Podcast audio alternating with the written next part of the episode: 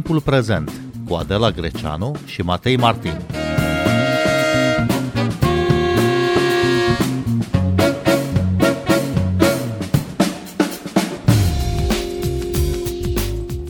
Președintele ucrainean Volodymyr Zelensky a spus că este în discuție și analizată în profunzime chestiunea neutralității Ucrainei unul dintre punctele de pe agenda negocierilor dintre Rusia și Ucraina.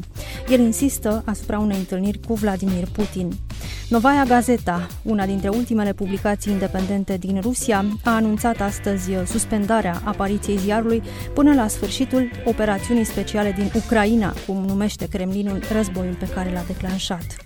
Primarul din Mariupol, oraș aflat uh, sub asediul constant uh, al forțelor ruse, cere evacuarea tuturor civililor. O nouă rundă de negocieri ruso-ucrainene va avea loc săptămâna aceasta în Turcia. Bine v-am găsit, noi suntem Adela Greceanu și Matei Martin și invitatul nostru este Rufin Zanfir, director de programe al uh, Global Focus Center. Bună seara, bun venit la Radio România Cultural! Bună seara și mulțumesc pentru invitație! De ce ar accepta președintele Zelensky statutul de țară neutră pentru Ucraina? Întrebarea dumneavoastră este uh, uh, foarte bună și este venită exact în timp. Um, ca în orice negociere, bineînțeles că fiecare parte ar accepta uh, atunci când uh, rezultatul negocierilor îi convine cel mai bine. Uh, dacă întrebarea dumneavoastră era în schimbul la ce ar uh, accepta uh, președintele Zelensky și poporul ucrainean această neutralitate, nu pot decât să presupun că ar accepta lucrul ăsta în schimbul retragerii complete a armatei ruse de pe teritoriul țării sale, în schimbul returnării Crimeei Uh, înapoi acolo unde este uh, locul și cel mai probabil în schimbul unor garanții din partea Moscovei că această neutralitate uh, acceptată de Ucraina nu va fi transformată într-o slăbiciune pentru un eventual viitor atac armat împotriva statului vecin nou. Și tocmai aceasta este și problema sau partea vulnerabilă a unui eventual uh, acord de pace între Ucraina și Rusia, garanțiile de securitate, cum ajungem la ele și până la urmă ce garanții poate cere, poate primi Ucraina că nu va mai fi atacată. Nu e oare nevoie aici uh, și de alte state care să intre în, uh, în um, acest acord, care să garanteze pentru integritatea teritorială a Ucrainei? În mod absolut, da, aveți perfectă dreptate.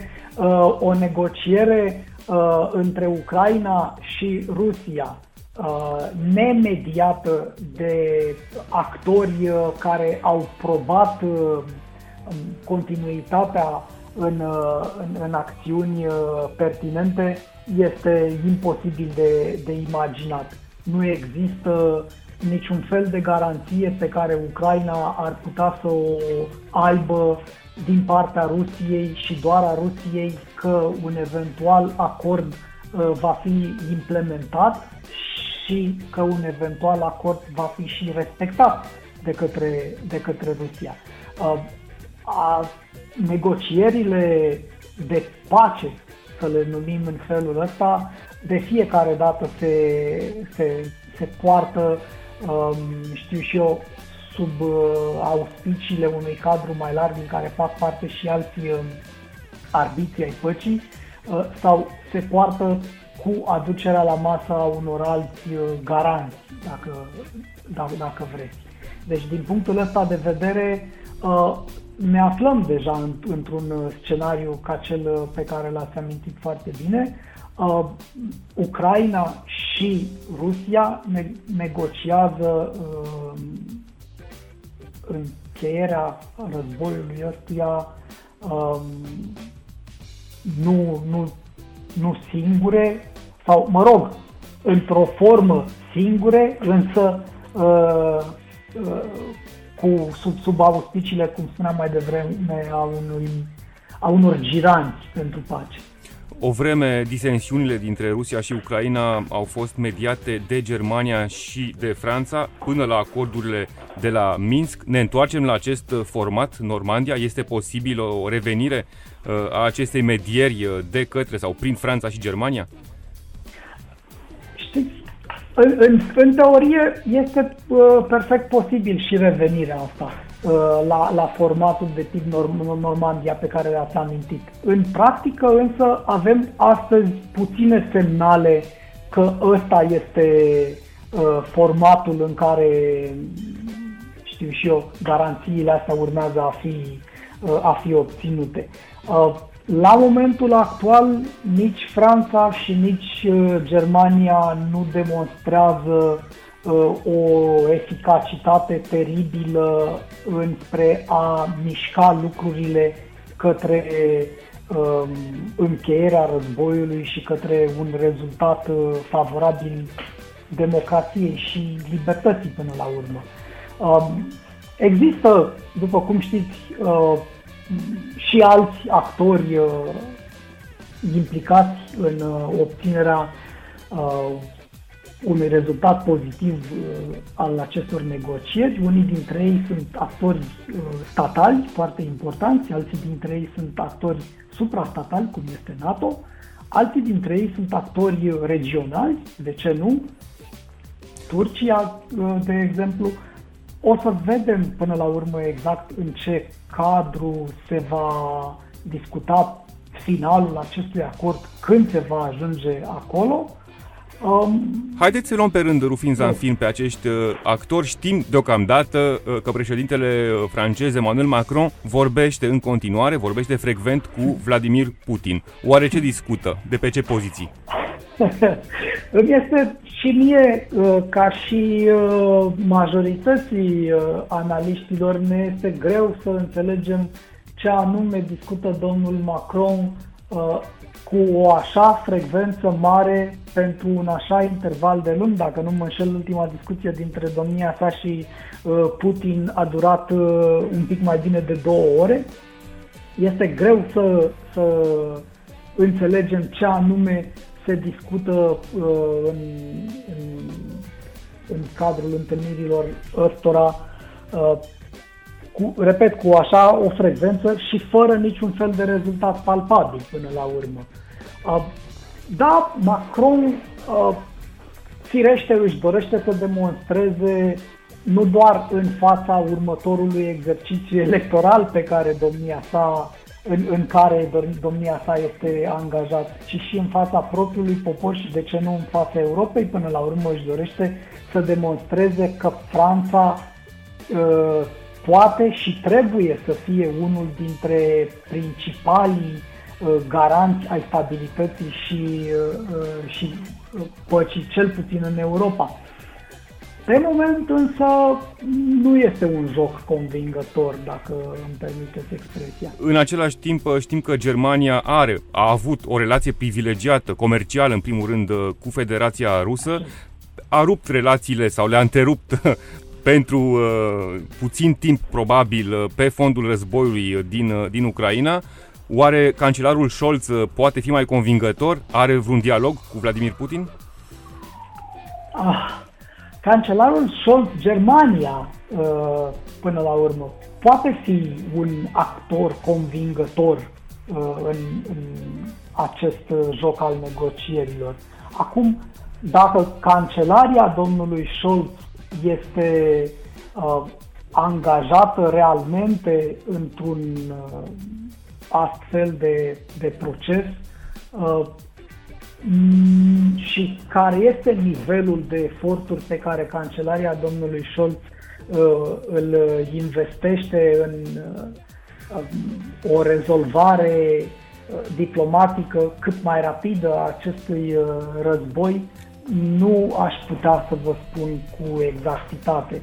Din ce, um, din, din ce semnale avem noi, um, sunt încă lucruri care lipsesc și... în ce privește această implicare a Germaniei. Sunt pași extrem de importanți pe care Germania i-a făcut, sunt acțiuni uh, extrem de relevante prin care Germania și-a dovedit poziționarea fermă de partea, de, de, de partea democrației și a, a libertății, însă ca Germania să fie uh, brokerul acestei păci, mai avem de parcurs niște etape, cred eu.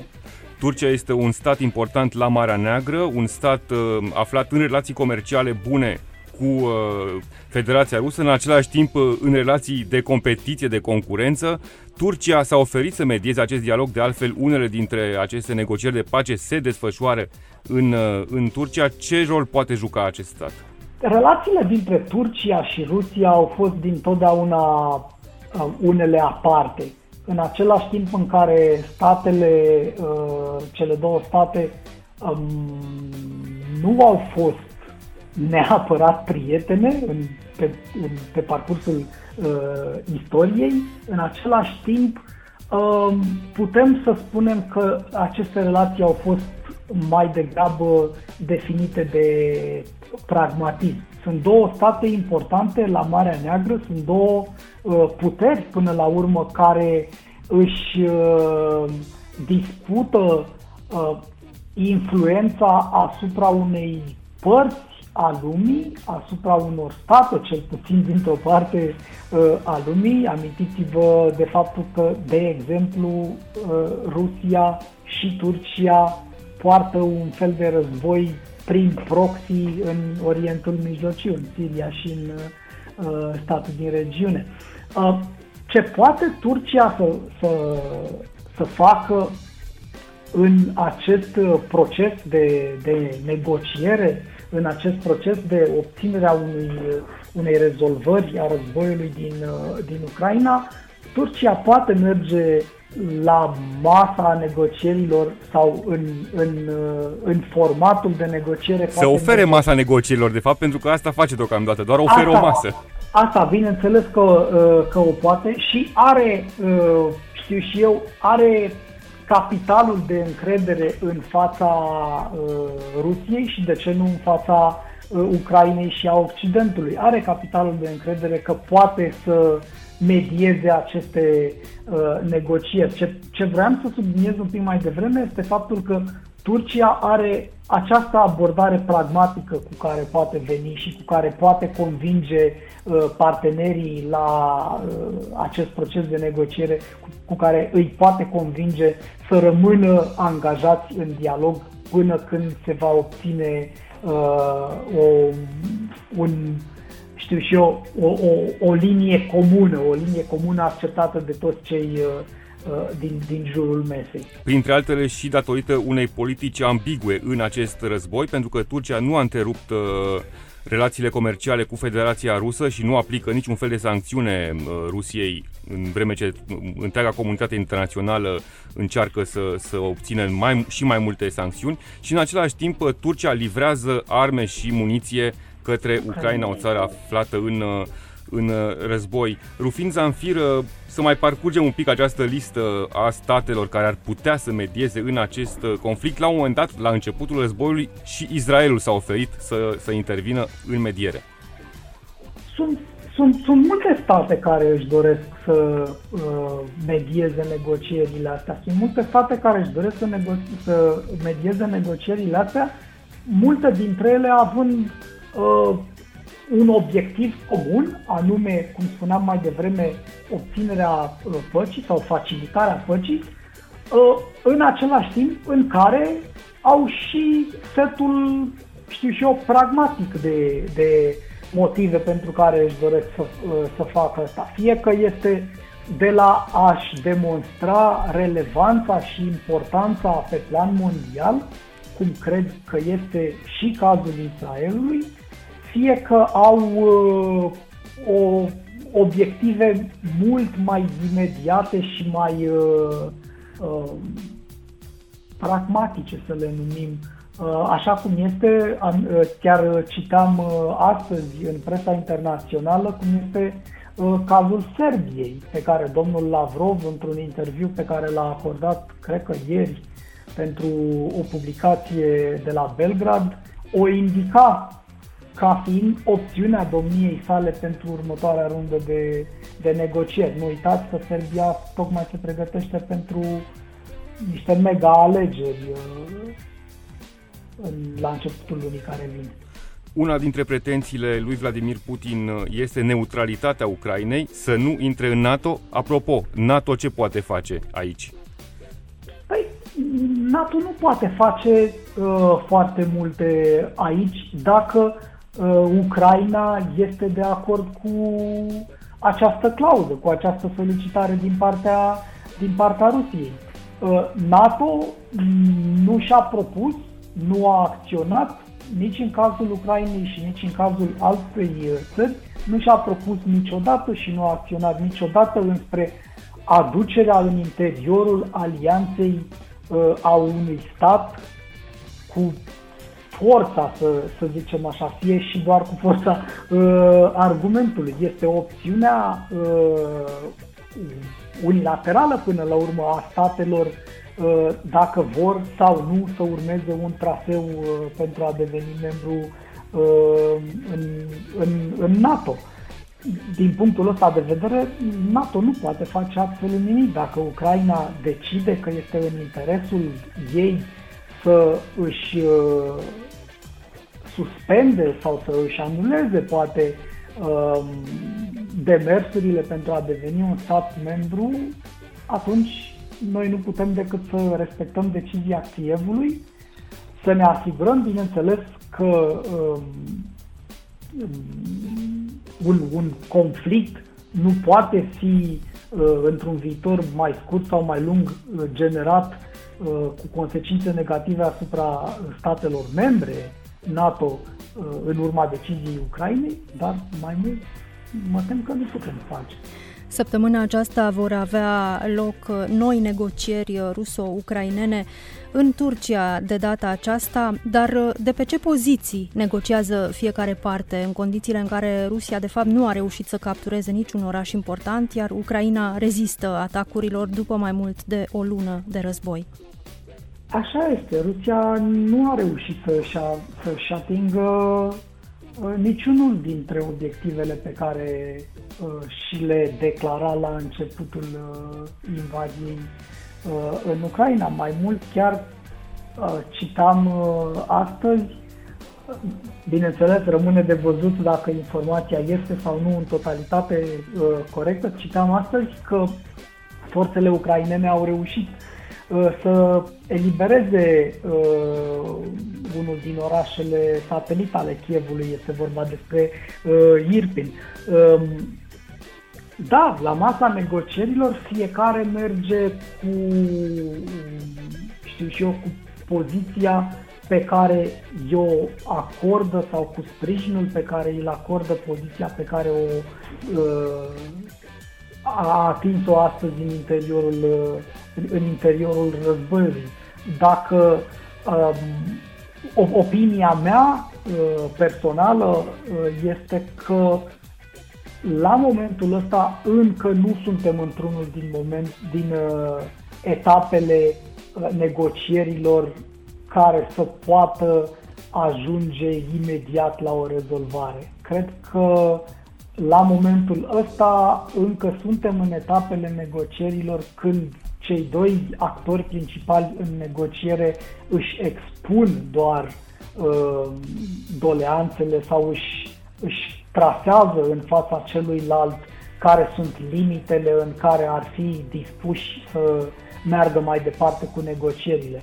Spun asta pentru că, în mod firesc, Ucraina nu are de ce să, să meargă la masa negocierilor uh, cu o poziție uh, foarte flexibilă.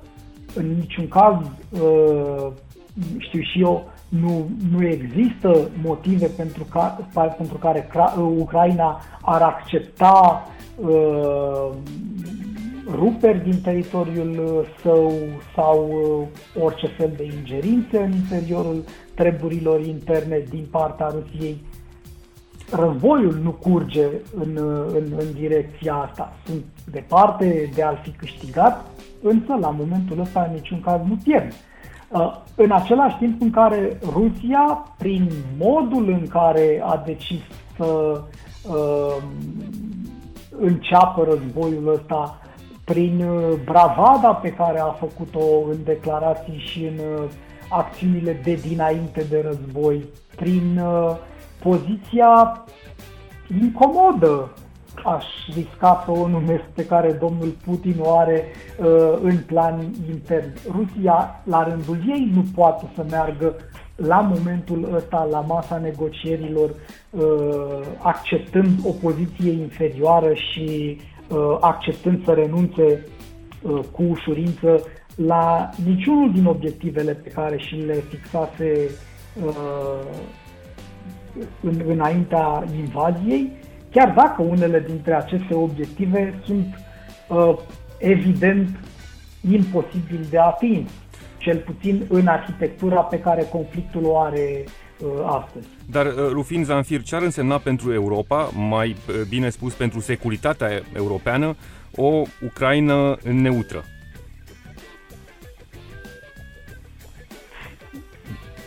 Este, este dificil să formulăm un răspuns uh, scurt uh, și la, la întrebarea dumneavoastră. O, o, o Ucraina uh, neutră poate să însemne un lucru bun sau poate să însemne un lucru rău în funcție și în strictă corelare cu modul în care această neutralitate a fost uh, uh, negociată și acceptată. O Ucraina neutră, gândiți-vă, Gândiți-vă până la urmă că Moldova, de exemplu, este un stat neutru din punct de vedere al uh, a accesului sau nu în, în NATO. Iar o Moldovă neutră este, cred eu, uh, în, în avantajul Europei. Fie și doar prin faptul că nu este privită de Rusia ca un ghimpe în coastă sau ca, ca o, un, un motiv uh, de um, disconfort. Novaia Gazeta și-a suspendat apariția până la încetarea războiului. Era una dintre ultimele publicații independente rusești. Cum priviți uh, gestul redacției Novaia Gazeta? Din păcate, cred că redacția uh, publicației uh, Novaia Gazeta s-a găsit în imposibilitatea de a-și continua activitatea. Amintiți-vă că la începutul acestui război uh, uh, Kremlinul a uh, ranforsat controlul pe care îl, îl, îl proiecta asupra libertății de exprimare în interiorul Rusiei și a înăsprit pedepsele pentru cei pe care îi consideră uh, critici ai acțiunilor uh, sale până la un nivel care devine greu de acceptat. Sunt ani grei de pușcărie uh, pe care Kremlinul îi propune pe, pentru cei care devin incomodi. Cel mai probabil că este un publicația a ajuns la un punct dincolo de care chiar nu mai poate să își uh, deruleze activitatea. Eu salut inițiativele de tipul ăsta pentru că eu consider că jurnaliștii de acolo, de a căror probitate nu am motive să mă, să mă îndoiesc, au decis că decât să uh, mimeze meseria uh, de jurnalist, mai bine aleg să, să se suspende Uh, probabil că mulți dintre ei vor continua uh, un fel de jurnalism de tranșeu, de gherilă, pe uh, canale alternative.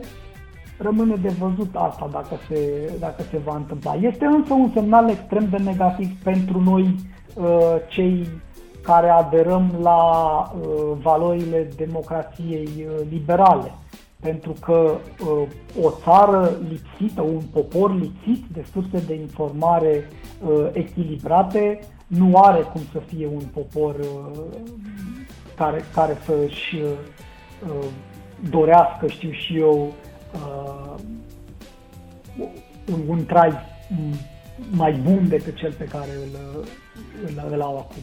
Chiar așa, Rufin Zamfir, ce șanse au rușii să se informeze din uh, surse occidentale, odată ce Kremlinul a interzis uh, majoritatea rețelelor de socializare și a dat acea lege prin care răspândirea așa numitelor informații false despre ce se întâmplă în Ucraina este pedepsită cu până la 15 ani de închisoare? Au șanse din ce în ce mai mici, din ce în ce mai mici da, de a se informa din surse um, occidentale sau din surse din afara granițelor uh, Rusiei până la urmă. Um, controlul este din ce în ce mai strict. Nu pierdeți însă din vedere, uh, dincolo de, de nișa asta din ce în ce mai îngustă prin care pătrund informațiile uh, pertinente în Rusia, nu pierdeți din vedere nici faptul că uh, mediul de informații și obiceiurile de consum a informației în Rusia de astăzi uh, sunt uh, sau au fost influențate pe parcursul multor ani de uh, propagandă pro, uh, pro-regim. Um, indiferent de cum ni se pare nouă din România uh, când ne uităm către, că, către Rusia, uh, războiul ăsta, acțiunile agresive ale Kremlinului în Ucraina, încă au în Rusia un sprijin din partea unei părți importante a populației. Populație care uh, este bombardată non-stop cu uh, programe TV de tip uh, infotainment, în care jumătăți de adevăruri sunt amestecate la grămadă cu, cu minciuni, cu minciuni fruntate uneori și ambalate într-un uh, ambalaj, într-o poleală din asta de, uh, de, de emisiune de divertisment, până într-un moment în care ele devin extrem de uh, ușor de digerat de o populație nepregătită și devin, dau dependență până la urmă, sunt ca dulciurile, dacă vreți. Rufin Zamfir, vă mulțumim uh, tare mult pentru interviu. Noi suntem Adela Greceanu și Matei Martin. Cu bine, pe curent. Asculți timpul prezent. Timpul prezent e un talk show zilnic despre politică, societate și cultură difuzat la Radio România Cultural. Ne puteți asculta pe Apple Podcasts, Google Podcasts, Castbox, Spotify și altele.